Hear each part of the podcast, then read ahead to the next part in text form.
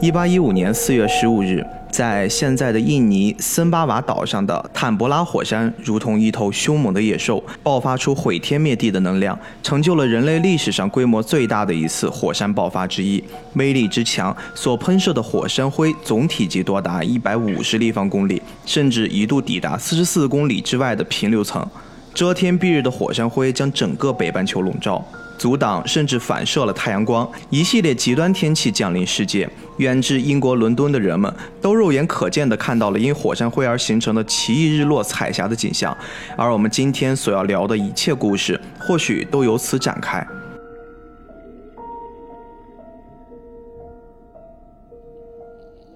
大家好，欢迎收听这一期的菠萝油子，我是主播 B B。大家好，我是斯外克。相信大家看到了今天的标题啊，我们今天会聊一些，至少我个人会比较感兴趣的一个题材，是关于吸血鬼的故事。当然，这部故事我相信很早之前在看动漫的这波同学们应该都会了解的，这是一个比较经典的，而且有一定历史年代感的作品。对这部作品呢，是首发于二零零一年，也就是新千年的第一个年头。无论是从角度还是手法上来讲，在当时那个时代都是形成了一种很强的冲击力。而这一切其实也就来源于他的导演川尻善昭，以及这部作品的原画师居地修行。今天我们在聊这两位大师之前呀。大家应该都对吸血鬼这个词儿并不陌生了。吸血鬼本身，它所涵盖的这种作品，从小说呀到插画、电影、电视剧，包括动漫、哎游戏，特别特别的多。仿佛我们这代人好像感觉吸血鬼一直在陪伴着我们成长，它是我们生活中的一个小恶魔的形象。然后可能从小就听他的故事，一直到长大。按现在的说法，吸血鬼应该是热门 IP 和人设的鼻祖，而且甚至现在一度已经转变到很多小姑娘会追求他们的颜，然后开始喜欢吸血鬼。比如说跟高同学，我们两个人在大学里面，我们在追一部美剧叫《吸血鬼日记》，哦，有一段时间特别火。虽然当然那个结尾我有一些接受不能，但是确实也是属于我青春的一段比较好的记忆。所以今天想在正式开始之前，我们先聊聊吸血鬼，就是你能不能记得你最早？听到吸血鬼这个词儿是啥时候？嗯，一定要说的话，我觉得你应该一定听说过这个东西，就是恶魔城啊，那个游戏。对，恶魔城的 GBA 版有一版是《小圆圆舞曲》，就是它的 GBA 我玩过，评价最高的一部作品。我最早玩 GBA 的时候玩的算是这种红版过关类游戏，就是《恶魔城小圆舞曲》。在里面，我其实算是最早得知了吸血鬼的存在。可能跟很多人他接触的方式不太一样，我是通过游戏。嗯。当然，之前应该也是听说过这个名词，但真正对这个名词，包括这类物种以及它的传说有一定的概念，还是在这部作品中。哎，所以现在来说的话，你对于吸血鬼如果给它一个比较直接的定义，你大概觉得它都是符合哪一些设定？呃，首先寿命特别长。嗯，关于吸血鬼的大部分传说，其实都会将吸血鬼年龄设定在百年以上。跟人类比了，然后另一点可能就是吸血鬼的颜值会普遍比较高，也就是所谓的血族。呃，刚才老哥你说到这个。呃，吸血鬼日记，我就想到了《暮光之城》。《暮光之城》应该算是对吸血鬼它本身的诠释，或者是已经把吸血鬼拍成一部偶像剧的性质。如果这件事 恐怖片，所以我觉得可能通过《暮光之城》这个设定，会让很多人对吸血鬼的颜值产生一种格外的执念。这跟狼人截然不同哈，狼人可能一想就是叫五大三粗，洒家要跟你结拜这种感觉。然后，如果再一定要说的话，可能就是孤独，孤独，对。因为吸血鬼的寿命很长，而且大部分吸血鬼在神话故事和传说中设定他们会离群索居。他们本身虽然也有类似于什么所谓血族的家庭，但成年的吸血鬼都会离开这个家族单独生活，而且他们又有非常漫长的寿命，可能他们的人生中就会变得比较孤独。而且从我个人的角度，为什么吸血鬼作为传说，它会比其他什么珍奇异兽，包括恐怖故事流传更广？正是因为吸血鬼本身是带有了情感色彩的。它不是那种完全没有情感色彩，直到杀伤和破坏的东西。嗯，而有了情感色彩，就会让我们作为人类对它更有一种深刻的代入感。嗯，其实我在吸血鬼的印象之中，我总感觉我小时候看的那些比较老的吸血鬼电影，跟我现在看的这些作品已经完全不是一东西了。我总是印象中好像看吸血鬼是还挺恐怖的，但是后来不知道为什么，就是现在的吸血鬼给他塑造的都是很帅。比如说我在高中的时候看过一个电影叫什么？叫诺斯菲拉图，诺斯菲拉图，对，就是他是一个，就是很狰狞的一个描述吸血鬼，就非常丑陋。所以反正我后来又把这个资料又找吧找吧。我这次为什么咱们借着这个作品，我想专门抽出一些时间来跟你去聊一聊吸血鬼的起源。可能我们得捋一捋吸血鬼整个它的一个诞生、一些发展的历史。可能会对我们今天在聊这个作品，我们去深入的去体会这次吸血鬼猎人 D 他的一些人设，包括他的一些行为举止，他的世界观带来一些帮助。刚才其实，在咱们最开始的是我读的那一段，看似好像跟咱们说今天这个吸血鬼的传说没有任何关系，它只是一场天灾，但是恰恰就是这次天灾。反而铸就了吸血鬼在日后一直到我们现在，像你说的，它变成了一个很经典的、很受人追捧的一大 IP。它是怎么回事呢？其实，在我们刚才说那个一八一五年的时候。呃，发生了这样的一个火山爆发，但是其实呢，在那个阶段再往前倒上几年，就是在一八一二年，而且和一八一四年，其实就已经有这么几场比较小规模的火山了。比如说在加勒比海岸，在菲律宾，其实已经发生了一些火山爆发的情况了。所以说，再加上一八一五年的那场火山的大爆发，导致了在大气层中积聚了相当多的火山灰，然后呢，加上这个。坦博拉火山喷发到空中的一些高度的二氧化硫，就导致了全球的温度在之后的一两年里面，几乎是大幅度下降，差不多零点四到零点七摄氏度。其实你别看这个数字很小，如果说你放到了整个全球平均水平来说的话，这其实是件很恐怖的事儿。我不知道你小时候有没有上过一个课，就是说这个全球气温如果平均再降个几摄氏度，说整个可能地球就会被淹没，北极。什么南极？南极的冰山融化。对我们小学自然课，因为我们都学过。如果冰层融化的话，全球的海平面就平均上升一米，而一米的话，沿海这些城市都会被淹没。对对对，所以说在那个年代，其实。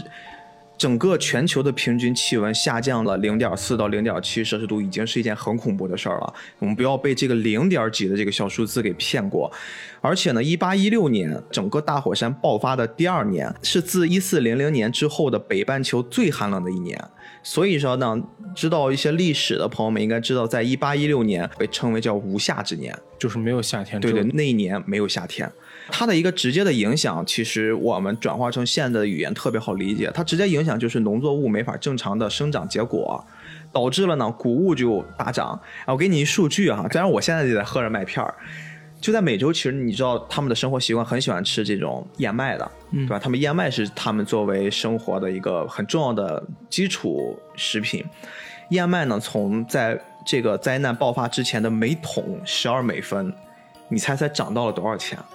二十二、三十二、九十二，天哪！就是这已经不是翻一两番的问题了，就相当于现在大家如果出去，比如我们吃个那个蛋炒饭，我们可能需要十块钱的蛋炒饭，但是当你出去的时候，你会发现你点一碗蛋炒饭都需要花了一百块钱，这已经是已经不是十倍不止的。而且我刚刚为什么说蛋炒饭？因为你蛋炒饭是有加工的，它这个只是谷麦这一个原材料。它就已经翻了这么多倍，所以说是一件非常恐怖的事儿。而且呢，当时一八一五年刚刚在欧洲啊，拿破仑战争刚结束。哦，对，一八一五年刚刚结束，对，滑铁卢嘛。所以就导致了什么事儿呢？导致本身就是战争引起的这种粮草不足，雪上加霜。因为那个时候天气这么极致，然后大家就会争夺粮草，那可能又引发了很多的骚乱。英国呢，会出现大量的家畜在冬天死亡。它本身气温会对整个这一年都会有影响，而且咱们中国可能问一问老一辈儿的，他们或者历史记载里面其实也会有。如果换算成咱们中国人的一个可以记载的年份，就是嘉庆二十一年，那个时候是有一个非常严重的饥荒，其实都是因为那个时候的极端天气给全球带来的影响。就在那一年呢，我们说的这个无夏之年。七月份，英国有一个著名的诗人拜伦和雪莱，两人很浪漫，很会过小日子啊，就想前往日内瓦湖畔的一个别墅，他们计划是要去避暑的。一说到这两人，我就想起那句著名的：“如果冬天来了，春天还会远吗？” 对，雪莱的名作，基本上是你只要对诗歌有了解，都会知道这个。所以你一听他这句话，就感觉这个人本身就是一个很浪漫、很享受主义的这样一个人。你看他本身也是希望在夏天能到，哎，一别墅。去避避暑，哎，计划很好，但是正好赶上了那时候。他们当时呢，其实不止他们俩人，当时的拜伦其实带着自己的一个私人医生波利道利，然后呢，还有那个雪莱也带着他未来的夫人，当时还没有结婚，玛丽雪莱。对，玛丽雪莱，他们四个人一起去。他们整个这个沿途的路上，他们看到了一些，其实现在想还挺恐怖的事儿，就是因为饥饿导致的这种，人们就好像跟那种行尸走肉一样，甚至会比较夸张的一些说法，就他们真的会开始吃人类的肉体了，人相吃人了，对，就是真的已经饿到那种程度了。就很恐怖。他们呢，面对这场灾难，那知道这次可能我们也没法去顺利的避暑了。但是他们到了那个别墅之后，就开始聊这件事儿，就沿途发生的这些事儿。毕竟贵族还是有储备的，对，不担心饥饿。然后吧，这几个人其实都属于那种艺术家，就是文学家。他们呢，为了排挤时间，拜伦提出一件事儿，他说：“要不然咱举办一场比赛吧。”其实你现在想也挺无聊的，他们就因为这个背景，他要提出一比赛，是比什么呢？就比比大家谁能写出一个最恐怖的故事。说到这里，雪莱夫人玛丽雪莱是世界上真正意义上第一位科幻作家，对，他写过一本《弗兰肯斯坦》。我刚才突然想到，会不会就是因为这场灾难给了他写这本？你说的没错，其实就是在这一次活动上，诞生了三大著名鬼怪 IP 的两个。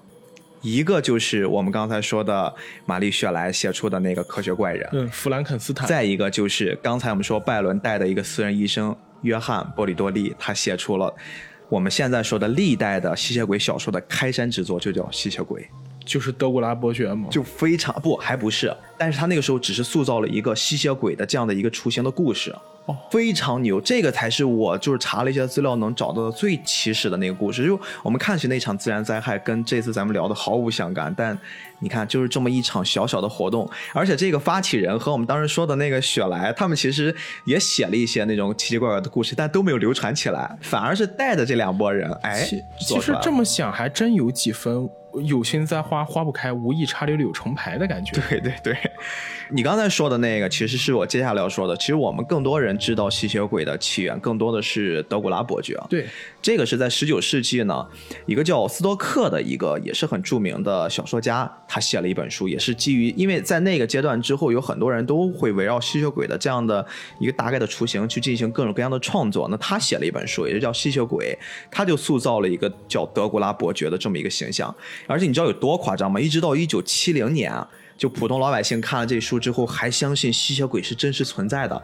就是他描述的世界观什么那种人设太真实了，对对对，真实到人们真的觉得哇，我我这边再小心点儿，万一到了大半夜出来一人对我脖子咔一口，我 这就变了。其实这也能从侧面反映出这些人的艺术创作是真的非常用心思，而且真的是在做这种事情。而且你知道在早期为什么我刚刚跟你说，我印象中小时候看那种吸血鬼的形象就是那种很恐怖。我印象中啊，小时候看那个最初的吸血鬼，就是很很畸形了，已经那种形象，很奇怪，而且头顶上没有什么毛发，很丑陋，哎，就是有点像你记得那个，那是八级版的那个《神雕侠侣》里面一个兔枣核那，哦，裘千 尺，对，裘老前辈，就有点那种形象，我印象中都是属于那种童年阴影那种很奇怪的形象。所以我后来就查那个诺斯菲拉图这个作品里面的那个吸血鬼，最早期还真的是这种形象。但是后来呢，就随着咱们说这种艺术创作、艺术艺术加工，他们逐渐的在吸血鬼的这个角色塑造上，可以给他更注意自身的形象，而且会给他们更在意作为一个人的存在。我们就感觉这个人会更丰满了。所以说，咱们后来为什么很多的。小女孩会比较喜欢看吸血鬼题材，包括你刚刚说的《暮光之城》。我记得当时《暮光之城》还在上，就电影一部接一部的时候，很多女性影迷其实是为了去追随那些里面的吸血鬼扮演者那种很酷、很帅气的形象来去看这个作品的。所谓颜值就是正义嘛。对对对。但是其实老哥，从你刚才聊到吸血鬼这点，我也产生了一个想法：之所以他们会创作出这些大 IP 流传下来，可能正是因为那个时代。我们人类对世界没有一个最基本的认知。我们那个时候想象中的世界，其实没有我们现在科技这么发达、科学这么昌明时代对社会的了解。可能正是因为没有非常深刻和非常成体系的了解，我们才会更容易把自己的注意力去添加在那些我们短时间内没有办法用我们尝试去解决的事情上。哎，你说这一点儿好像给了我一些启发。你看，好像这些年儿。科幻作品其实也是在层出不穷，对，但是没有办法产生那种真正具备影响力和或者我们这么说，我们不能下这个结论，我觉得我们没有资格下这个结论。但是我们如果把这个时间维度如果拉大呢？你比如说，我们不用这个现代和往回倒个几百年这个来比较，如果我们把人类历史再往前推，放到那个神话时代，或者说更早的传说，就是我们中国真的是古代那个年代，同样对应的国外的那些时期，你看希腊神话。对啊，我们中国的《山海经》的这些，包括再往后一点《聊斋志异》，其实这个时候的这种，我们不能说是纯科幻，或者说就神话题材，这些充满想象力的作品，其实恰恰还真的是在呃原始蒙昧的状态下，对对，就是他们的可能。生活已经达到了一一种解决了温饱的状态之下，物质文明或者说科技文明、人类文明还没有达到像我们现在这么高的时候，他们更多的把这种想象力会发挥在这些维度上，会诞生了非常非常多千奇百怪的故事，一些形形色色的神仙呀、传说呀。都会放在这儿，因为我觉得神秘主义可能是人类想象力的一个本质来源。嗯，正是因为我们愿意把一些自己没有办法解释的问题，用一些神秘的角度，或者是直接把它跟神明、跟鬼怪联系起来，所以我们才会看到很多文艺作品是非常鲜活生动，即使到今天，在我们阅读起来也津津有味儿。嗯，其实也就是来源于这点。当我们对一件事情特别了解的时候，可能我们也就没有办法再去给它附加上很多的价值了。嗯，当然这不是我们对于现代科幻的一个结论啊。对。我觉得科幻这件事儿，只要有人在，就一定有科幻。好的作品永远是层出不穷的，但是我们这个时代也一定有更好的作品，而且可能到我们下一个时代，当我们真正去迈出了一步，将科学提升到另一个角度的时候，可能我们会看到更多更新的作品。对对，这是科幻的另一个维度。比如说，我很喜欢的大刘。啊，瑞斯外大刘老师，就你的《三体》，我非常喜欢啊，但是我还是觉得不要影视化，不要影视化。我觉得这件事不要影视化。影视化的，哎呀，求求了！我听说现在那个好像是网飞，网飞嘛，反正以我一个老生化迷对网飞翻拍生化剧场版和 TV 版的看法来看，我真的是对他翻拍大刘的作品不抱什么希望。当然，这扯远了，我们再说回这个作品。其实刚才咱们在聊吸血鬼这件事儿，咱们聊到一个在吸血鬼整个这套 IP 上一个比较。重要的，我们会认为是吸血鬼鼻祖的这样的一个角色，就是德古拉伯爵。其实德古拉伯爵里面所塑造的这个著名的吸血鬼的形象呢，他是跟咱们人类历史上的一个很著名的人物，就是费拉德德古拉，他是有联系的。费拉德三世，他其实是这个德古拉，我们现在说这个吸血鬼的形象，我们最终去追根溯源的一个原型。其实这个人曾经是一个战争君王，他非常的。残暴，查阅历史都会发现，这个人本身作为一个君王来说，他是一个很伟大的君王，但是他的生性呢就非常的残暴。他经常会做出一件什么事儿，你知道吗？他经常会拿一些铁针刺入敌人的身体来逼供，他会用这种很极端的方式，很像容嬷嬷 扎你 啊！那个人不提啊，不提。然后战争结束的时候呢，他还喜欢做一件。更残忍的事儿，他喜欢用火烧或者是油炸的方式，非常残忍的来对待那些战争的俘虏。嗯，怎么讲呢？因为我对这个人也有一定了解，我的看法其实是他这种行为是带有一种宗教色彩的。也就是因为这一点，后来他会被作为德国来原型，就是。对于他是罗马尼亚的国王嘛？对，对于那个时代罗马尼亚来说，面对异教徒的时候，你采用任何的方式，他本身都是不受到谴责的，而且某种程度上来说，还会把你当做是那种捍卫宗教的这么一个英雄领袖的形象。他这种残忍，在我们现代文明的人来看是无法理解的，甚至是觉得这个人简直就是反人类。但在那个年代的他来说，他觉得做这些事情是理所应当的。对，而且他的这种行为针对的是他的敌人，而并非他领土内的国民。他对他国民的统治相对来说还是比较宽容、和缓的。那么这样一个人的话。他更多的可能就是作为一种宗教领袖的形象在历史上留下来，而吸血鬼这种角色本身诞生跟宗教也有非常大的渊源，所以我认为把这个角色作为一个吸血鬼的鼻祖，可能也有这方面的原因。哎，我刚刚跟你聊到了，其实他不管是通过火烧、什么油炸呀，什么拿铁针刺人身体逼供呀，就这些。我说实话很残忍，但是我们还没有完全超乎想象。嗯，你知道他真正就是让我感觉这个人逐渐的越来越接近我心中现在看到的吸血鬼的那种形象是在什么时候呢？就是他出了名的喜欢呢，把敌人杀死之后呢，用那个长矛呀刺穿敌人的尸体，然后立在地上。就地上曾经有一些人画了一些那种插画，非常非常的震撼。就是他一个人坐在战争的场地中间，四周插满了就跟。那种地狱荆棘一样的一些各种各样的长矛，然后长矛的顶端全部都是各种各样的人的尸体，他就会任由尸体自然腐败，就这么看着他们，就很享受，而且有时候甚至会在这些场景下吃饭。那些被杀掉的敌人的血，可能就会溅到他的食物上，他会吃的就特别的开心，很疯狂。就这种形象已经让我感觉，比我之前看到前面的那种他对待战俘或者是对待那些囚徒。那种残暴的形象已经再上升一个级别了。当然，针对这个伯爵他真实的一些事件，后来人们就经过这些事儿做了一些改编呢。他是怎么变成初代吸血鬼的呢？是因为后来说呀，他所在的一些领地遭到了这种反抗军的入侵。当然，就这个传说是有很多种版本啊。我现在说一种传说，就是他所在的领地遭到了反抗军的入侵，他不得不跟恶魔做了一种交易，等于说背叛了上帝嘛。然后就喝下了黑暗之血，进行了血之洗礼，成为了强大的化身，也就是咱们说的吸血鬼。但是他同时也付出了代价，他惧怕阳光，害怕那些纯度很高的白银，还害怕大蒜。还有十字架，所以如果你在现实中我们碰到吸血鬼，我建议你请他去吃蒜泥白肉。他当时呢，因为得到了这种很恐怖的力量，他就可以操控蝙蝠。我们看到经常吸血鬼会跟蝙蝠这种生物结合在一起啊，可以将敌人的血吸干，然后就成为干尸，慢慢的就形成了这样的一种状况。而且呢，结束战争之后，他就经常会频繁的跟妻子进行一些亲密的行为。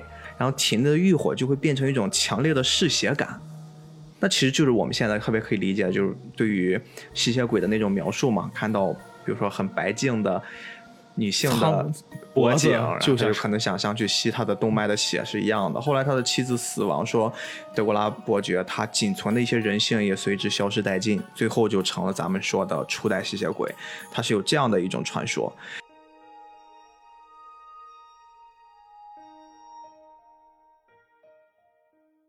而且你知道这个传说后面各种作品给它丰富啊，真的是让这个初代吸血鬼的形象逐渐的丰满起来。比如说有一点啊，德古拉伯爵最喜欢饮用的是什么？是少女的血液啊。而且他有一个非常变态的习惯，就是他喜欢在杀死这些少女之前，先想办法让这些少女爱上自己。然后，因为他觉得只有爱上自己的这些少女的血液，他在喝的时候会格外的甘甜。所以说，他身边就会常年会有特别特别多的美女，然后既当他的仆人，又当他的侍妾，啊，这个是其中一个。但是前提也是颜值要过关，对，这是关键。所以你看，这就是为什么我们到了后面，慢慢的我们会发现吸血鬼的形象逐渐的变得帅气起来，像是这种贵族，然后彬彬有礼的，受过高等教育，他们的行为举止都非常的高级。就是可能为了去丰满这些形象，但其实啊，咱们说的这些吸血鬼，其实更多的是跟当时那个时代背景有关系的。你像十九世纪英国那个时候，其实吸血鬼真正在流传，也是跟英国那边是有脱不开的关系。维多利亚时代，对对对，就是英国那个时候社会啊，其实他们会对性的压抑特别强，整个这个社会就会有一种性压抑的状况。所以你看我们在。好好去细品一下，现在所有的这些吸血鬼作品，是不是充斥着大量的跟性相关的元素，或者是擦边儿？对，性爱，那包括他们这种他们的脖颈，对对对，就这种暗示的东西，而且还有一点非常重要，是有反抗。你会发现，几乎所有的吸血鬼作品里面都有反抗，包括你回想一下，你刚才说你小时候看那个《恶魔城》，恶魔城是不是一直在做这件事儿？是，所以说这个是有点像大家约定俗成在创造吸血鬼 IP 的一个不成文的规定。吸血鬼他们的身份也会塑造的普遍都比较高贵，然后举止呀、装扮，我们刚才说，但是呢，他们还都有另一个共同的特点，就是他们经常会被一些。普通人或者咱们说的今天聊的吸血鬼猎人这种身份去屠杀去追赶，呃，最有名的应该是范海辛，对对，这个也会形成一个好像是约定俗成的一种感觉，其实它是有隐喻的，就是在那个时代之下，大众和资产阶级贵族相处一种状态。他们既想去反抗，又可能不想去被压迫，然后呢，可能就迸发出了这样的，或者他们其实，在内心中也会很向往他们的这种生活。对对对对，所以说，就我们刚才聊了这些，才是我觉得比较有趣的一些吸血鬼的设定啊，包括它的一些起源。其实你现在会发现，整个这一套流程走下来，我好像会更理解为什么吸血鬼这个 IP 慢慢的会成为。对于我们来说吧，就是年轻人圈层里面的，好像一种符号化的象征。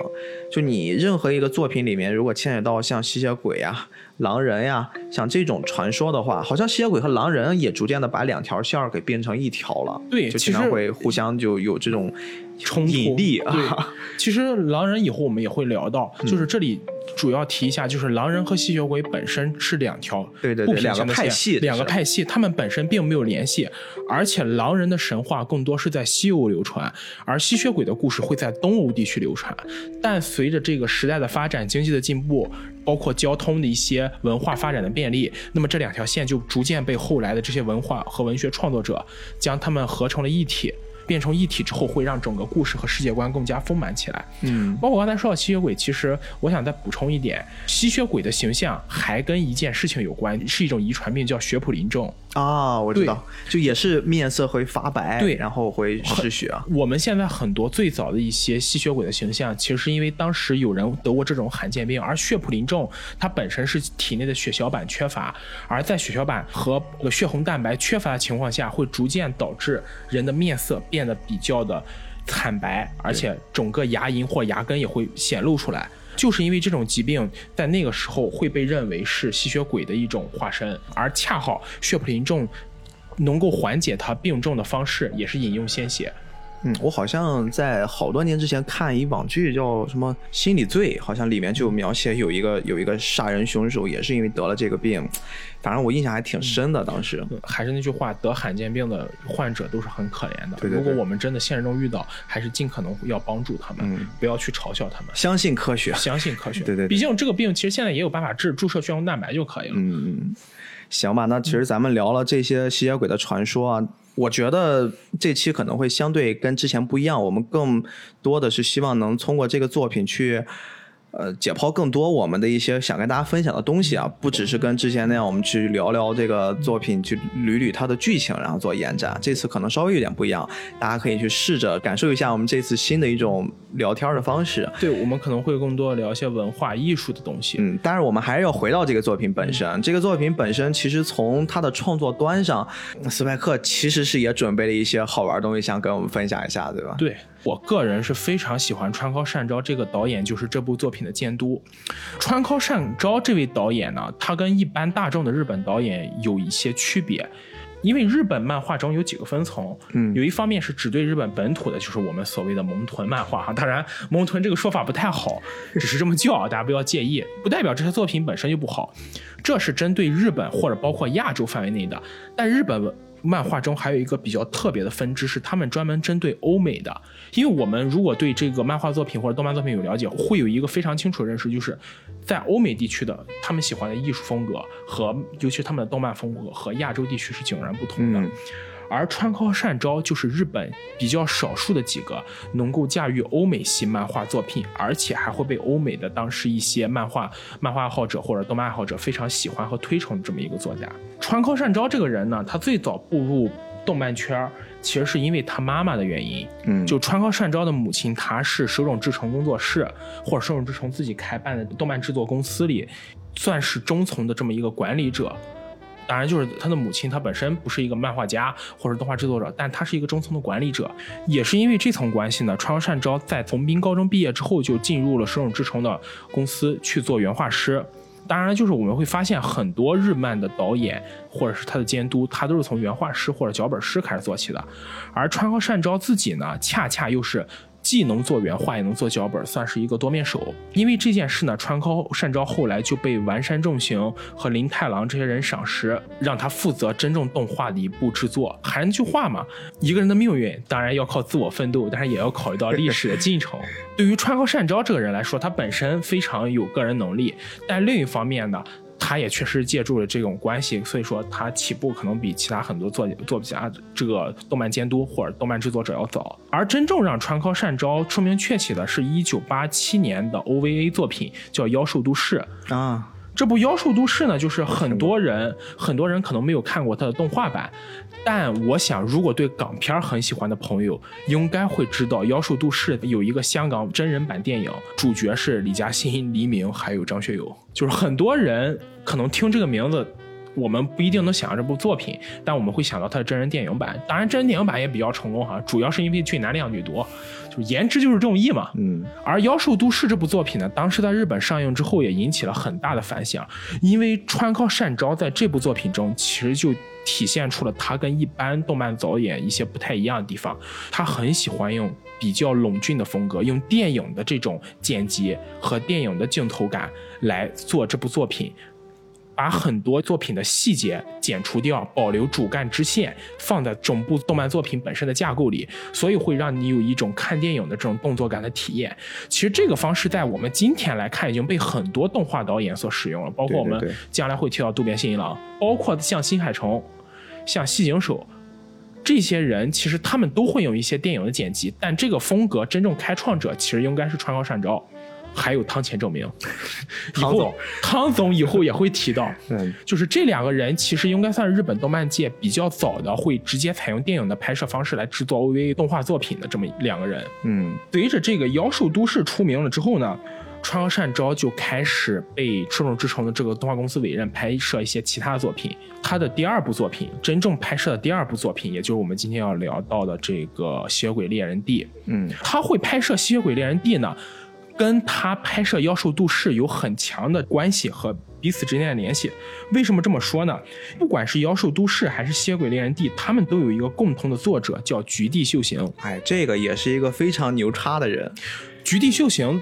他本身是日本这个异色作品界或者科幻作品、奇幻作品、恐怖作品界一个非常重要的大师，克苏鲁爱好者。对他本身还是一个克苏鲁爱好者，而且你知道吗？我还听说这个人啊，他还好像学过少林拳法，对，非常厉害。他还是一个武术爱好者。菊地秀行这个人跟日本一个非常有名的编剧叫池星周关系很好。池星周，池星周这个名字大家一听倒过来叫周星驰，就说明这两个人本质上。这个池星周也是一个日香港电影的爱好者，恰好菊地秀行本身也是香港动作片的铁杆粉丝、狂热影迷。所以呢，如果你真正去阅读过他的作品中，你会发现他的作品中经常会伴有很多的这种动作和打斗的细节，而且他会用自己的文笔。把这些细节改变的非常好，而且还有一点，我这儿要补充一下，其实我之前还专门看了看他的，就是写这个吸血鬼猎人那个原著，叫呃叫那个妖杀行。对我一直以为这个人是一个很，因为他懂武术嘛，因为他特别喜欢这种武打的东西。嗯，我一直以为他是一个那种很糙汉子，就是他可能很粗犷的那种性格。不，但完全不是，他文笔无敌细腻，就是细腻到很像是就是我们说的那种。特别特别注重内容描写的女性作家那种感觉啊，对，特别《吸血鬼猎人》里面，他在描写这里面的人物形象的时候，用的那种极端细腻的方式描绘这些俊男美女的样子，那些词藻我简直都绝了，非常建议大家看看，非常非常华丽。然后《菊地秀行》这本《吸血鬼猎人 D》的原作翻译成中文的只有三本，是委托台湾发行的。如果大家有兴趣，可以去看看。当然繁中版我相信大家也能阅读懂，这个没有什么问题。但是呢。比较遗憾的是，因为《吸血鬼猎人 D》这个题材，它可能在当时的大陆不是特别流行，包括在台湾也不是特别流行，在华语圈没有一定的影响力，所以当时台湾只翻译了前三本，之后的是没有翻译过的。哎，这个好像。到现在是吧？还在连载？我我好像听说是连载已经三十八年了。他这个小说哦，对，就有真的有点像《剑锋传奇》这种，对对。朱老师高寿啊！对，朱老师高寿，真的人。不过菊地老师四九年的人啊，应该就是以现在日本的平均寿命，应该还问题不大。嗯，但是怎么讲呢？就是吸血鬼猎人很大程度上就有点像我们之前讲的十二国记，他的世界观过于庞大。而且它并不是一本我们所谓正统的吸血鬼文学作品，它甚至涉及到了一些魔幻，对对对，魔幻和科幻题材，很多外太空的外太空也展开了。对，所以说因为这点，其实这个世界观铺的太大，可能也是有生之年未必能真的写完。嗯，但菊地老师比较好的一点就是，他把这部作品的授权给了他的助手，所以一部分作品是由他助手代笔的，所以我们可能会接着看下去。这个所以我们被称为叫愚公移山式创作。对，而我们要提到是。包括川尻善昭，川尻导演他拍摄的第一部作品是我们刚才提到的这个《妖兽都市》，原著也是菊地老师。就川尻善昭和菊地秀行两个人私交非常好，哎，他们其实你看那几个风格也有点像，对，就是很搭，就是那种气口很搭。就是他们本身的风格都喜欢创作那种比较偏西幻、比较冷峻和浪漫的那种悲剧色彩的这么一个艺术作品。也就是因为这样，所以他们俩本身的审美风格就摆在这里。所以菊地秀行非常欣赏川口善昭，会把自己作品委托川口善昭来拍摄。而川口善昭的几部知名作品，其实都是根据菊地秀行的原著改编的。嗯，这个里面其实还不得不要提另一个人，就是叫天野喜孝。为什么我们要提这个人？因为据我了解，其实吸血鬼猎人的这个改编，我们现在看到这个版本就是比较盛行，大家一直在赞美他的这个版本，在前面还有一部。好像是八十年代，是不是就有了？对，八十年代有。但是那部呢，为什么一直没有被大家流传下来？就是因为它并没有完全符合最初菊地秀行老师所描绘的那种很英俊的、很像少女心中该有的白马王子的那种形象。他的画风其实还比较普通。但是这一版我们会看到，整个在人设方面，在整个世界构架上华丽唯美，特别漂亮。天天喜笑是谁呢？其实他是做了一件。我觉得现在所有游戏迷对他很熟的，对，基本上游戏迷听到这个名字其实都不会陌生。他是谁呢？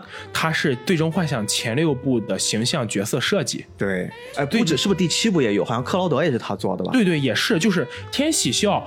他一个人几乎包揽了《最终幻想》前几部的所有美工、人物还有场景设计，就是他是一个非常非常有才华这么一个艺术家。这就是我们今天要提到第三个人，就是可以说《吸血鬼猎人 D》他之所以在艺术上成就非常高，跟菊地秀行、跟川上善昭、跟天喜孝三个人都有关系。嗯，这里面甚至你可以说呈现在我们面前的这部华丽的作品，为其中贡献最大就是天野喜孝老师。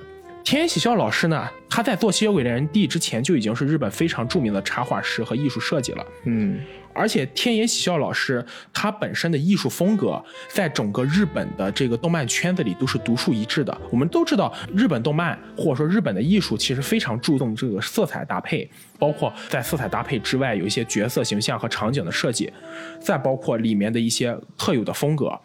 而天野喜孝老师把这些艺术风格展示得非常淋漓尽致，甚至当时欧美艺术评论圈评论天野喜孝的风格更加接近十九世纪的欧美艺术和当时的美术画派。对，就是你真正在看片的时候，你完全感受不到他接近我们看的日漫那种现象。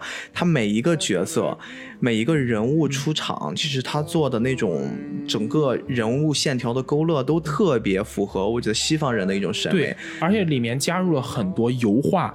和彩画彩绘的艺术风格，哎，最神的是你知道吗？就这个作品啊，它其实，在 B 站上其实能看，已经有两个版本，一个是日语版，一个是英文版。对。然后呢，我在看的时候，因为习惯性的先看的是日文版的，不听日配不舒服自己。对对对，我在差不多看到一半的时候，我看到很多弹幕一直在指引说。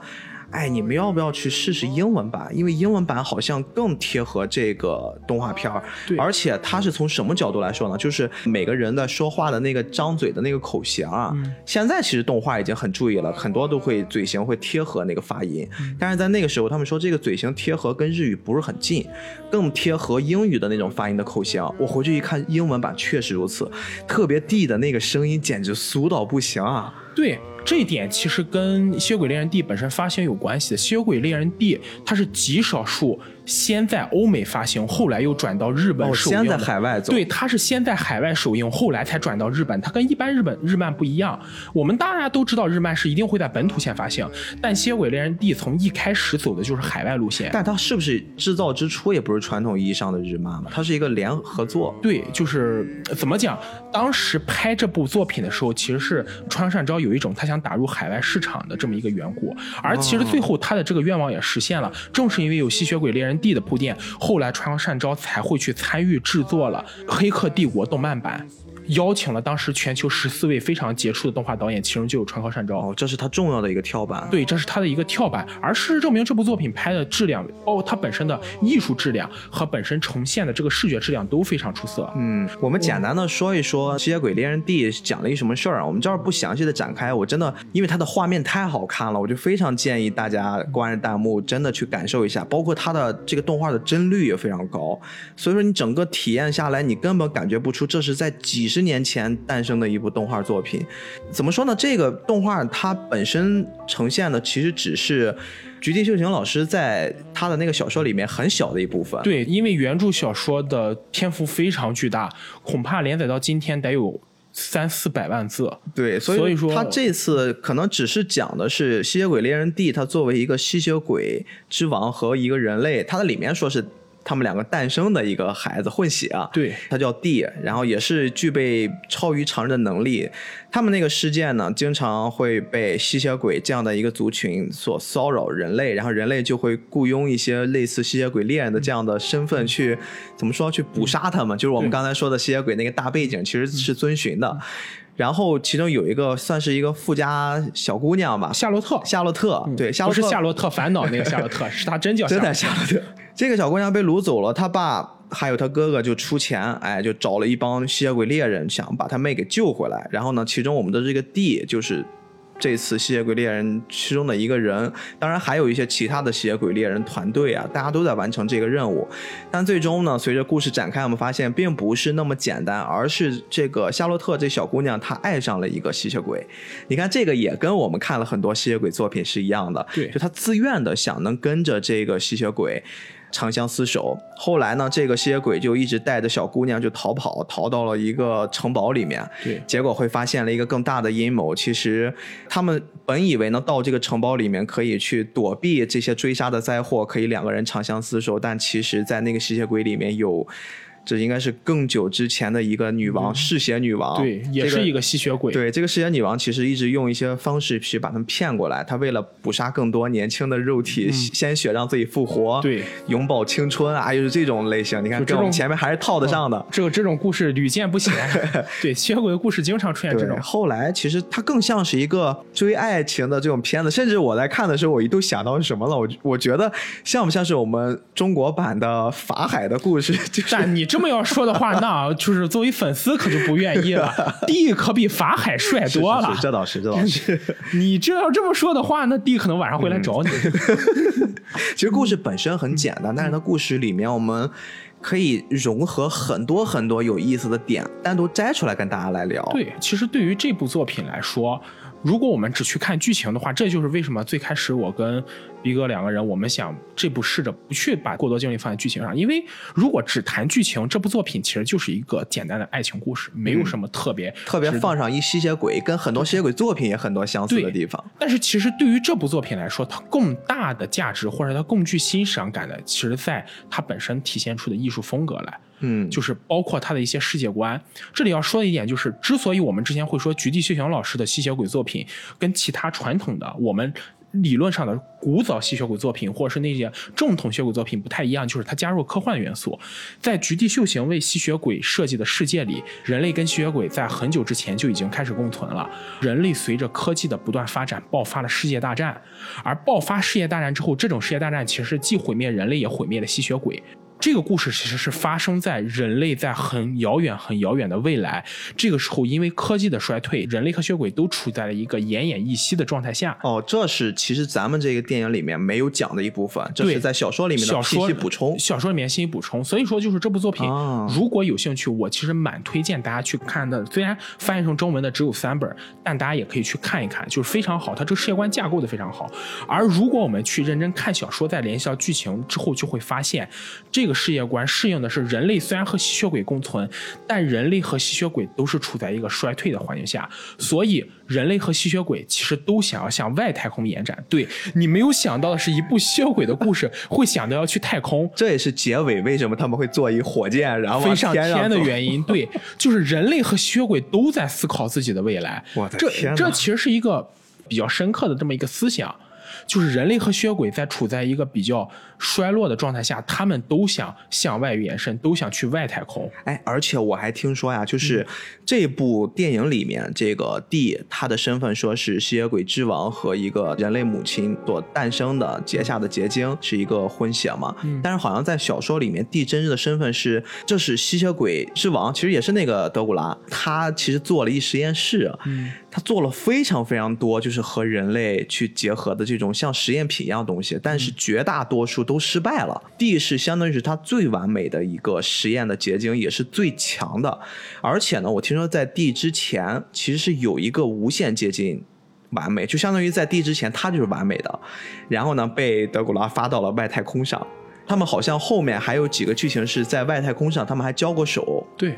就非常有意思。其实，在这部作品里，德古拉跟我们印象中的吸血鬼之王不太一样，是这部作品德古拉其实更多的倾注了人类的色彩，嗯，它其实不再像我们想象中那样嗜血的一个恶魔。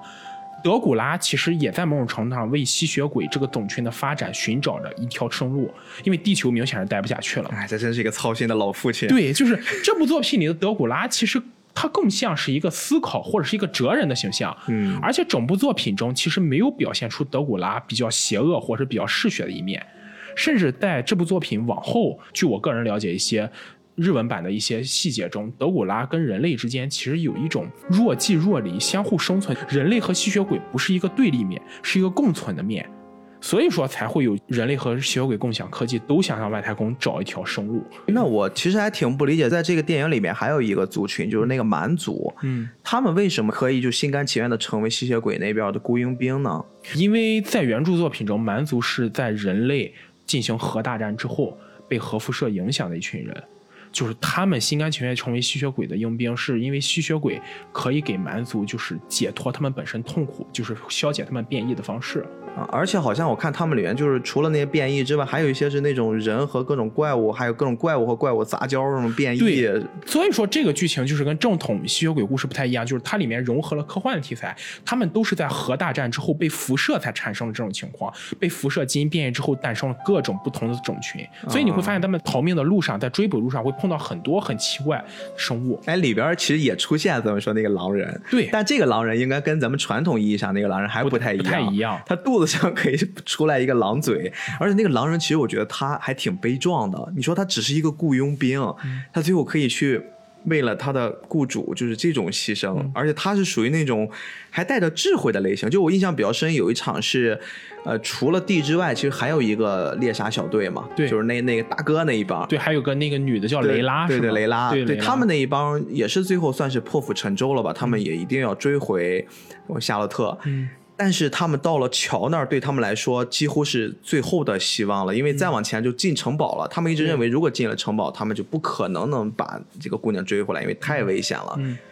然后在那个桥上，他们埋了很多炸弹。这个狼王出来之后，他就先通过他的这个肉眼扫描了一下，他好像能看到埋在钢筋水泥混凝土下面的那些炸弹。自己先示了个弱，假装好像是被雇佣军这边那大哥给干下了桥，其实他是下去拆炸弹了。对。然后呢，就把大哥最后给一下子突袭掉下去，然后水下爆炸，哎。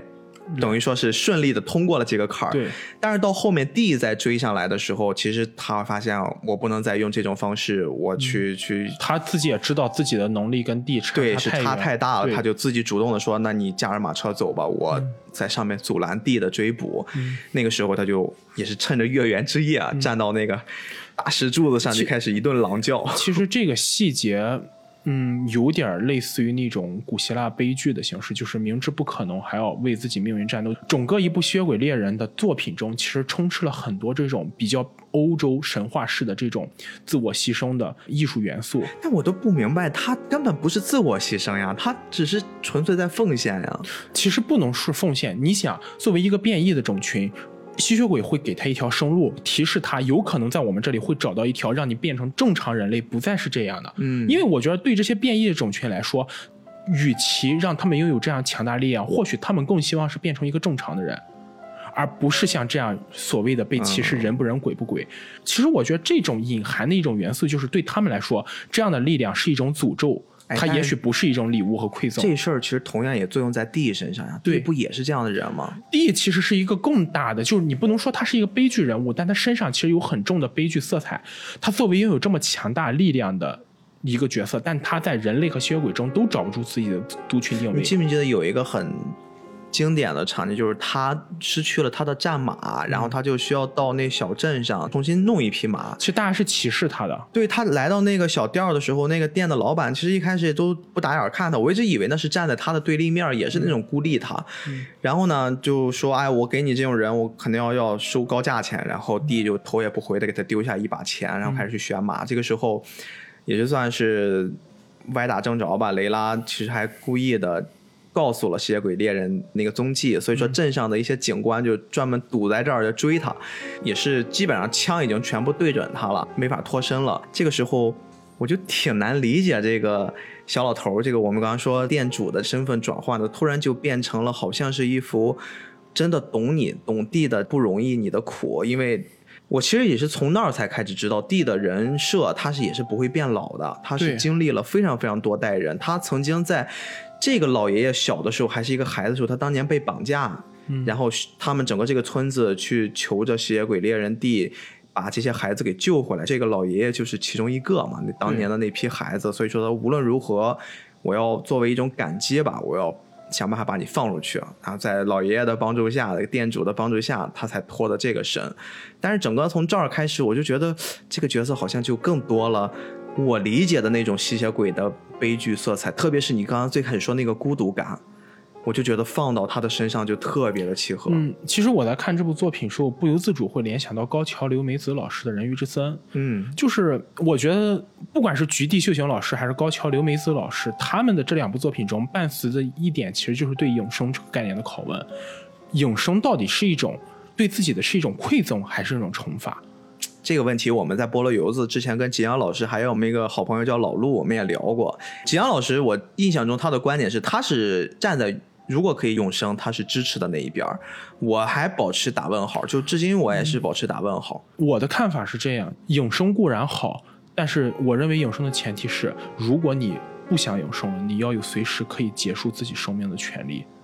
如果你的永生是指你没办法改变生和死，你只能活着，无论怎么去选择生死，你都是只能活着的话，那么我觉得这种永生就是一种酷刑，因为人是有感情的。我觉得永生对人最大痛苦就在于你会看到你周边你认识的人、熟悉的人一个一个的老去死亡，而你要留在这个世上，伴随着他们这件事。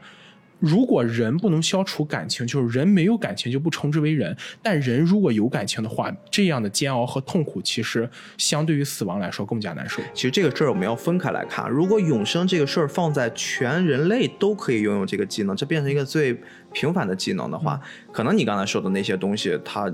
会一定程度的就不存在了，对对吧？但是如果是这样的话，那永生本身也就不叫馈赠，那只能算是一种种族天赋 对，它就是一个一个日常的生活状态。我们所说的永生，其实就是建立在只有你会拥有这样的基础上。那。给你带来的真的是一个幸运吗？哎，刚才咱们其实还聊过另一个话题，我觉得正好说到永生，说到这件事儿了，可以拿出来。刚刚你说年轻的时候，更多的人都是年轻气盛啊，就我们这种有很强的自我意识啊、自我表达的方式。那但是你会发现，人随着年龄变大了，就开始变得，咱们说老者、智者更沉稳，他们更讲的话可能也会更有道理，或者是他更。隐喻一些，我其实如果传授一些简单的人生经验，对对对，我如果跟永生这件事再一结合，其实你看为什么地，包括其他的一些作品，永生的人都是沉默寡言的。当然，我觉得啾啾里面的那个永生那是另当别论，那那是另当别论。但那个人太能说了。啾啾本其实啾啾本身他也不是要去探讨，就是我觉得啾啾是部很好作品，但他不会去讨论这么深刻的话题。嗯，我认为。第二部可能会牵扯，但是他肯定不是往那方向去引的。对对对，啊，它本身它并不是作为一个，就是这种所谓的就是要去讨论一些很深刻话题的作品。对，但是你看现在我们如果说回到这个作品，包括其他的牵扯到永生的，好像你会发现里面的人都会那种特别冷酷、特别沉默寡言，又很神秘。我就一直在想，当一个人他经历的太多了，他的时间又很长了。你比如说很简单一事儿，假如说我现在是一个经历了三代人的，或者说三十代人的这么一个有永生能力的人，我见过太多的城市或者朝代的起起伏伏，我可能再次经历过这么一个朝代的起伏，对我来说已经哎无所谓了。所以这淡了，对，其实所以说这对永生来说，它为什么一种惩罚？就是你会发现，如果一个人真的永生的话，我以我们的角度会思考问题，就会发现他对情感的接受，他生命中能给他带来喜悦的东西越来越少。对，所以你看，为什么你初恋，你永远都觉得刻骨铭心？因为那个时候你会第一次尝鲜，你会把很多的热情投在里面。但是有时候我们为什么会说这个？假如说你真的成了一个海王了。你是你，你会不停的尝试这种新鲜感，但是你每一次的新鲜感，其实我觉得对你来说并不是一件很快乐的事儿，而且对于我们说这个 D 的这个形象来说的话，我在当时看剧情的时候，我在猜想他跟雷拉难道会有一些爱情线吗？但是后来完全没有，是因为我觉得可能对于这样的一个人来说，像雷拉这样的人他经历的也太多了，已经也无法让他成为一个他可以去托付，而且对于他来说，他托付一个人，他已经做好了准备，就是我要去再经历一遍这种生离死别，刻骨铭心。其实这部作品让我印象最深片段是最后结局，过了很多很多年之后，蕾拉的孙女又见到了地，他去他的墓前放了一朵小花。对。其实那一刻的话，对整个剧情，可能整个主线是夏洛特和马尔埃的爱情，他们后来上了太空，但是反而是这个细节给我的触动更大，就是那种恍如隔世的感觉。很多很多年之后，我见到的是那个最美好的你，但很多年之后，我只能见到墓碑上你的名字。哎，我想到泰坦尼克号了，杰克，他当时是在海里面，他被冻死了。我们知道他的他的结局很惨。假如说你想不想一件事儿，Rose 其实一直在用他杰克想象的那种方式活着嘛，然后他一直到了很老很老的时候，我们看的那个泰坦尼克号的故事也是老 Rose 在回忆当年在甲板上经历的那一场刻骨铭心的爱情，但是那个时候他的容颜已经都不在了，他留下的永远都是。他心中最美好的杰克的样子，那就是因为他经那段时间内他们经历最美好的事情。对我来说，那段时间就是永生的，在他记忆里面，他永远都是杰克在那个年龄段最帅气的，像？小李子最帅气的样子。但如果杰克真的两个人活下去，两个人真能走到一起，或许就是一个平淡的一生啊。对。所以说，就是后来莱昂纳多和那个凯特温斯莱特又拍了一部片，零八年的叫《革命之路》，然后这部片子就是他们俩又演一对，他们俩是真的又演了夫妻，两个人一起住在那个。很多人是后传。对，很多我记得豆瓣最高评论就是，如果当年杰克爬上了木板，他跟 Rose 就是最后就会是这样的结局，就这样了。对，两个人天天在吵架。对，泰坦尼克号也不显得那么伟大了。所以你看，回到这个作品，好像也是你说的那个场景，我印象也很深。他们其实最开始互相都救过彼此一次，都给对方在无意中留下了一个比较好的印象吧。对，这么说。所以说，他们当时也约定，在那场大雨的时候约定说，如果我们两个人有一个人先死，那么剩下的人就在对方的墓碑上，或者是你的坟墓里留下一个花。我们知道花其实这东西也挺神奇的，它非常美，非常漂亮。但是但是非常短暂，而且它凋谢了之后，跟它盛开的时候完全就俩东西。我们不说它完全凋谢，我们就说它蔫了的时候都不好看。我们经常会用花这种东西来形容人的一生，特别去形容姑娘、形容女性，就既残酷又现实。怎么讲呢？最后这个细节，其实与其说它形容女性，倒不如说每个人的生命或者每个人的青春都是花。过了这个时间之后，就会凋谢掉，就会荡然无存。但是人们恰恰会记得它最盛开的时候，这也是我觉得任何一个生物来到世界上的一种价值。我们都记得对方最美好的样子。为什么说爱情是美好的？因为爱情在人最美好的年纪让两个人相遇啊，这件事儿本身就是一件很浪漫的事儿。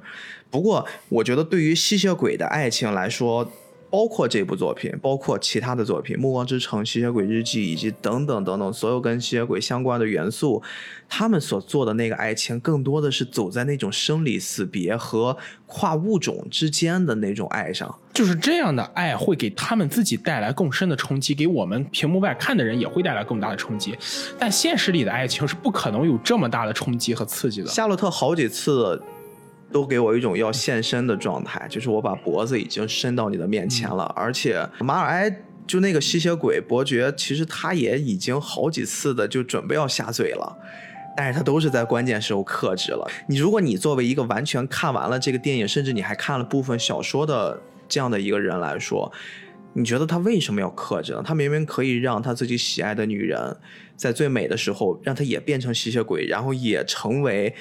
最好的样子永远冻龄在那个年纪啊，他为什么会克制呢？可能是他身为吸血鬼，他会知道成为吸血鬼的代价，而他又不想让真正自己爱的人承担这份代价。所以在这个代价面前，所谓的那些永葆青春、永生、获得更强大的超人的能力，其实都不是那么重要了。其实。嗯，严格来讲，这个结局并不坏。他们最后一起去了太空，虽然没有写后面的故事啊，因为这个故事其实，在小说中也是一个类似于片段的，没有讲后面。就上去就完了。对，就是，当然也可能是我没往下看，反正我看到就是这个故事讲完就完了，可能以后还有伏笔。但对他们两个来说，又何尝不是一个相对比较完美的结局呢？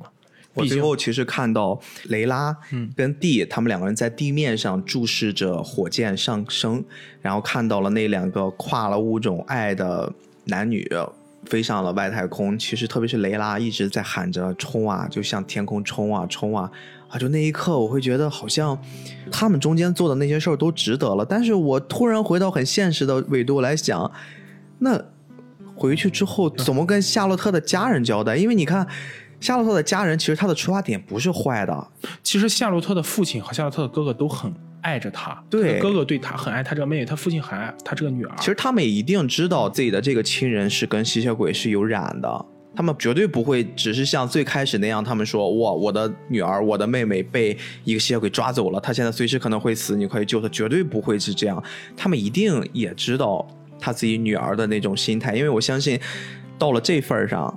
夏洛特一定跟家里面坦白过，希望家里能成全他。但是仔细一想，那生活在就是这个故事建构的这个世界观这么残酷，而且相对比较绝望的世界上，难道真的生活在这种世界上就比去外太空要好吗？而且不过你想想，其实这个事儿确实是这样，本质也是一个末世呀，它不是一个非常繁荣强盛的时代，它是一个末世。那勉勉强强，即使是贵族生活在这个末世，我们也能从整个作品中看到这种蛛丝司马迹，他们的生活，他们对未来是绝望的，是没有任何向往的。那与此相比，难道夏洛特和马尔埃去太空生活就真的要比在这样一个地球上要差吗？他们很讽刺的是，他爸和他哥。找了一个吸血鬼和人类结合的孩子，然后去解脱他女儿。对，这这件事你不觉得很搞笑吗？就是你这是承认了吸血鬼和人类结合的这个人，他有这个能力去做这件事儿，但是他做的这件事儿恰好是你要去否认他们这件事儿的一个初衷。对我，我阻止一个人类和一个吸血鬼的结合。这是一个 二律背反的故事。我的天哪！就是这个东西，你仔细品品，其实有很多很好玩的事儿，而且还包括为什么。呃，我刚刚说过这个英文版和日文版，他们会更推荐去看英文版。就是你刚才说的那个场景，他们在最后在墓碑上过了，真的已经三代人过去，两代人过去了之后，吸血鬼猎人 D 又一次来到了那个雷拉的他的墓前，算是他的孙女儿吧。孙女，孙女站在那儿，她主动的跟 D 打招呼，而且 D 也是很冷酷的那个样子，头也不回的走了，就拒绝了小女孩到家里坐坐的邀请。在英文版里面，女孩其实说了两遍再见，就 goodbye 这个事儿。然后在日语里面，其实她只说了一遍。但是我结合弹幕和我自己看的那种场景，我能感觉出你在说两遍再见和在说一遍再见的时候，已经完全不是一个味道了。当你在说两遍的时候，其实是永别。我。不，我结合了一条弹幕，我的感觉是怎么着？我感觉是 D 已经进了这个小女孩的心里了。这个小女孩可能是另一种程度上的永生的雷拉。之前我们也在讨论过永生的话题的时候，最后我们可能没有达成共识，但是我们却共同认可了一件事儿：人现在所存活的方式其实也是永生的一种，就是我们子子孙孙无穷尽也。我们用人的这种繁衍的方式来传递整个在人类这条大的历史银河上的一种永生。你看雷拉的那个小女孩，为什么对你来说，你一眼就知道这是她的后代？从发色，对吧？从小女孩那种表现，差不多的脸的轮廓，而且雷拉她在整个这部作品里面也有她小时候的样子的出现。你记得没？对，所以我们在很容易就会呼应上，这是他的后代。我们人类的基因其实也铸就我们在做这件事儿。你和父亲像，你和母亲像，但是总归你和他们这条血脉上的这种长相是接近的。有的人可能会说：“哇，这个小男孩一出生好像他的爷爷呀！”看到你就想起了我的父亲，就是那种状态。这其实才是人很伟大的地方。嗯。这么理解倒真的是另一个层次，因为我刚才在想，更多的可能是我认为这两遍 goodbye 可能是永别的意思，嗯，就是结合你刚才说的，尽管吸血鬼猎人 D 在小女孩中留下了印象，但他对这个世界来说依然是一个冷峻的观察者，他依然游游离在主流的世界之外。最后那个镜头直接就摇到了天上，我们看到了遥远城市之外的样子，但是这片样子可能对 D 来说已经。他不知道看了多少遍了，或者说这片样子已经他不会再看到眼里了。这就是在他这么长的人生生命之中，普普通通的一个下午，普普通通的一个经历，一小段经历而已。其实从这个角度上讲，我们又不能把《吸血鬼猎人 D》这部作品看成是一个悲剧。它只是一个单纯的故事，对对，这就是一个故事而已。嗯，对他来说，所以 D 是主角，但是他却是整个这个篇幅里面最没有办法融入环境的人，对，因为他的经历太特殊了。嗯，哎，我这儿其实还想到一个小东西，就是他手上其实是有一个。这是一个瘤嘛，就人脸瘤一样的东西，就很像那个《犬夜叉》里面那个弥勒手上那个风穴，然后也可以去吞各种奇奇怪怪的东西。也许这就是他本身血统上的自带的一个技能吧，因为这一点的话，作品中也没有详细说。但是我更倾向理解为，就是他的血统给他本身带的一个算是技能血，就是天赋加点儿，或者这就是故事一旁白，就是地本身要塑造这个人设，不能多说话，就用这个小嘴儿就说出来了。挺有意思，对这些细节加非常好。嗯，其实我们刚刚聊了这么多剧情，但是都脱离不了一件事，就是我们整个在看完这一部作品的时候，我们会发现《吸血鬼猎人 D》有它很专属的一种很浓厚的美术风格。对，其实从从我从个人的角度去分析的话，这部作品之所以精彩，或者它之所以非常具有艺术性、观赏性，就在于这种美术风格给它打下的非常好的这种底色。而这种美术风格其实是天野喜孝本身所独有的一种创造。天野喜孝在二零一三年出席当时欧洲的一个算是动漫研讨大会时，天野喜孝把自己这种风格跟当时十九世纪的一种维也纳画派相比较。天喜要说自己的这种美术风格是借鉴了当时维也纳画派的一些东西，嗯，但是后来在很多次访谈中，天喜笑也提过，他非常喜欢文艺复兴的十四世纪的文艺复兴作家博斯的作品。博斯这个人可能很多人不太熟悉，但如果你了解过美术史，你一定知道。他画过一部非常经典的作品，叫做《人间乐园》。这部作品即使在今天也一直在艺术史上被经常提到，而且反复讨论这部作品本身的内涵。这部作品中融合了很多博斯对于当时是宗教意味的天堂、地狱，包括人间的一些幻想，而且融入了很多他所独创的这么一些生物的形式。而天喜笑的风格跟博斯在《人间乐园》里表示现出的这种线条细腻、整体作品比较偏柔美且比较符合韵律和逻辑的感受非常相似。从这里我们就可以看出，天喜笑本身他对欧洲文艺复兴一直流传到今天的这种艺术风格和艺术绘画有非常好的体验。而不仅如此，天喜孝作品中，如果我们真正去深入的去观看他的很多位。动漫作品为艺术作品的设计，我们还会发现天喜孝其中加入了很强的浮世绘的色彩。就他自己是会把日本传统的浮世绘，例如像喜歌川多摩、像歌川国芳，他对一些景色和人物的塑造也融入到了自己的作品中。也就是因为这点，我们也可以看到天喜孝在整个场景，他在人物塑造上可能更接近于用一些线条勾勒出人物一个大致流程，在。里面加以或是浓烈或是简单的配色，让观众有一种非常轻松明快的感受。而他在场景的塑造上，则更加接近于那种比较粗犷和比较宽泛的这么一种设定，不去给他作品中呈现的这些环境一个具体的限制，而更多的以环境去融入到对剧情和人物的诠释中。这一点其实也构成了整个《吸血鬼猎人 D》这个作品中给人带来一种视觉冲击力。哎，这个视觉冲击力具体表现在我有几个印象很深的画面上。第一个是 D 真正作为一个吸血鬼猎人形象的登场的时候，就是当那个雷拉他们所在的那个吸血鬼猎人兵团，他们刚刚接到了。雇佣他们的人的这个雇佣金准备踏上路的时候，来了一小镇。那小镇上很多普通的老百姓都已经被吸血鬼感染了，就被被他们给变异了，然后袭击他们。他们一通很流畅的打斗，然后把那些已经变异了的吸血鬼给清理掉之后，他们听到了好像远方传来了一个马蹄声，其实就是地的登场。这个时候的画面冲击感其实是非常强。对对对，那个印象我特别深，就借着月光，整个一人一马，然后加上他的那个很俊朗的外形。这个细节其实就能看出来，天野喜孝在整个作品的构图和用色上所添加上自己的构思，对，让整个作品的环境更加符合这种末世但带有中世纪欧洲风格的这么一种，既是末世和绝望感，但中间又充斥着很强的华丽感和审美趣味的这么一种风格。嗯，帅就完了。对，简单来一句就是帅就完了。哎呦，那个镜头。好多人都给它定义叫世界名画，然后一到那儿就开始刷。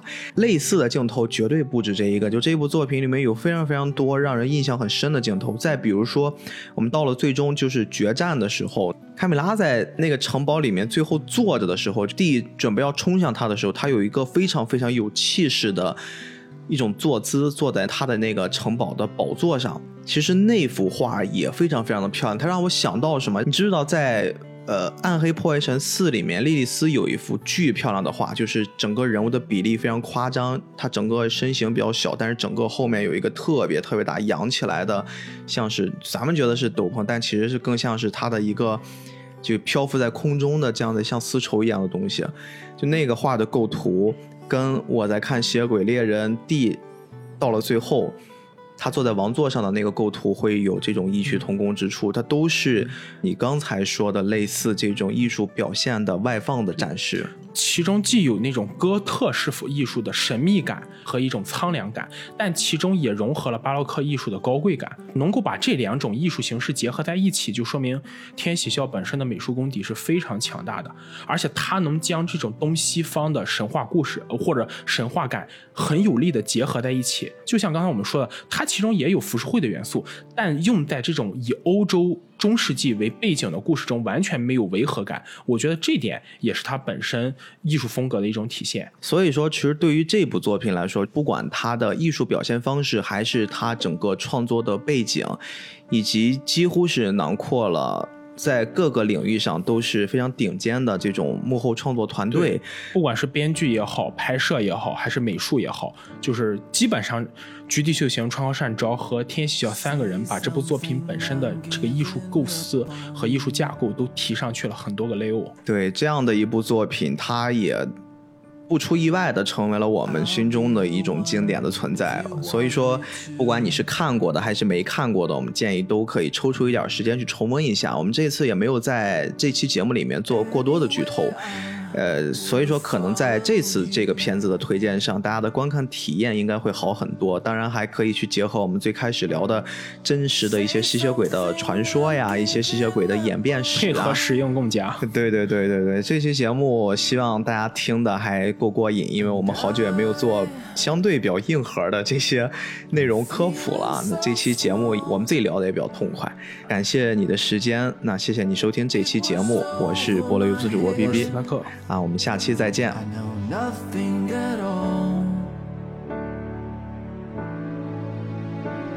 And I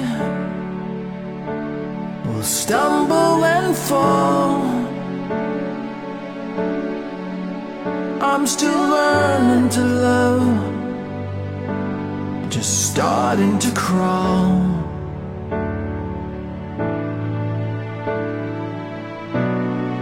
Say something, I'm giving up on you.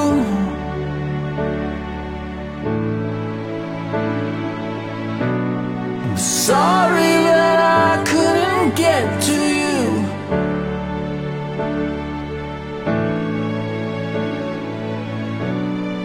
Anywhere I would have followed you.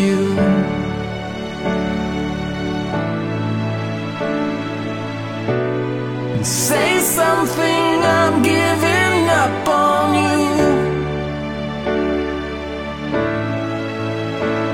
And I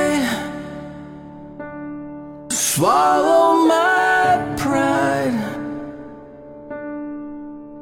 You're the one that I love, and I'm saying goodbye.